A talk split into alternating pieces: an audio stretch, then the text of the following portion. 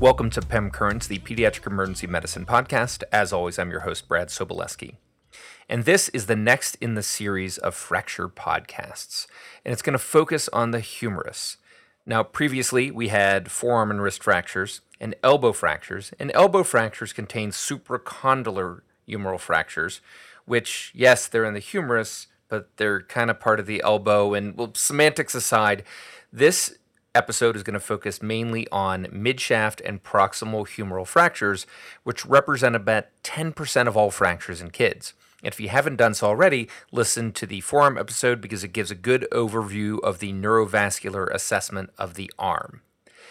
It's amazing how well humeral fractures of the proximal or mid portion of the shaft can remodel and heal on their own with minimal or no deformity. It's amazing.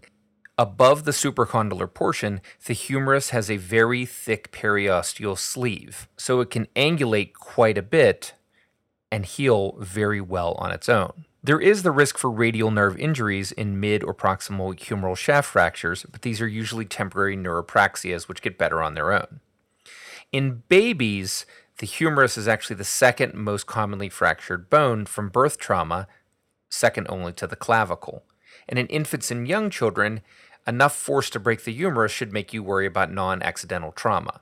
So, this is not a child abuse focused podcast. It's really going to be focused on injuries that occur in the context of falls and normal trauma. So, let's start with the mid shaft of the humerus. This happens most commonly in older kids, and it's either from a FOOSH or a direct blow, like in a motor vehicle collision, or if they're smacked accidentally with a baseball bat during warm ups. You can see pathologic fractures if the child has a bone cyst or benign lesions in their arm. As expected, you'll have pain in the middle of the arm and swelling. Note that you can have a pretty large hematoma in this region because of all of the meat and soft tissue there, so that can often belie the presence of a fracture or make you think that you have one when you don't. You need AP and lateral x rays of the humerus, and make sure that you include the joint above and below. If a child has a mid shaft fracture of the humerus, you want to immobilize them in a sling and swath for little kids or a shoulder immobilizer. Adolescents and older children can be placed in a hanging long arm cast or a coaptation splint. This is basically like a sugar tongue for the upper arm. The bottom part of the U goes around the lower part of the elbow. Obviously, if the fracture is open or if there's neurovascular injury, you want to consult orthopedics immediately.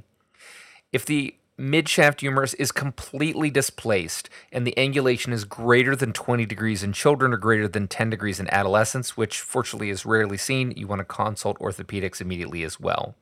Closed reduction is almost never needed, um, and open or even rarer still.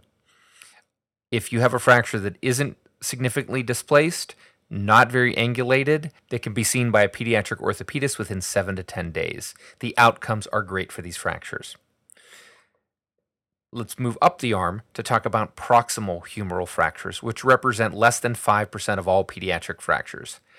Just like midshaft humeral fractures, these remodel incredibly well, and they often occur secondary to a fall on an outstretched hand.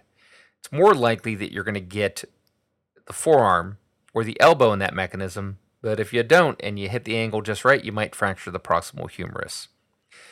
Now, the proximal part of the humerus articulates with the glenoid of the scapula, which makes up the shoulder joint. The physis at the proximal humerus accounts for about 80% of the humeral growth, and it closes around age 16 to 19. So it's a very forgiving part of the arm that continues to grow for a while. Assessing for proximal humeral fractures requires AP and lateral x rays of the humerus, and if you're worried about the shoulder, three views of that joint as well, and that would include a scapula Y view, the AP glenohumeral view, and the axillary view. Don't mistake an anterior inferior shoulder dislocation for a proximal humerus fracture and vice versa. These fractures can tolerate tons of angulation. Less than five year olds, you can tolerate up to 70 degrees and not need to reduce. Five to 12 year olds, 40 to 70 degrees, and greater than 12 years of age, up to 40 degrees of angulation and 50% displacement can be tolerated without need for reduction. And there's no real guidelines for reduction of these, and kids generally don't need it because they're not going to break it enough to angle it. Um, adolescents may have physial fractures, and these are most common Salter Harris 2.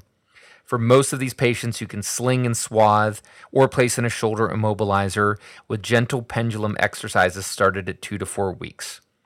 You want to consult orthopedics immediately if you have a fracture plus a shoulder dislocation, which is super rare and occurs only in high impact injuries like car accidents or super high falls. Anything that's open, a neurovascular injury, which again is really, really rare, but you can see an axillary nerve injury, or if it's completely displaced in an adolescent.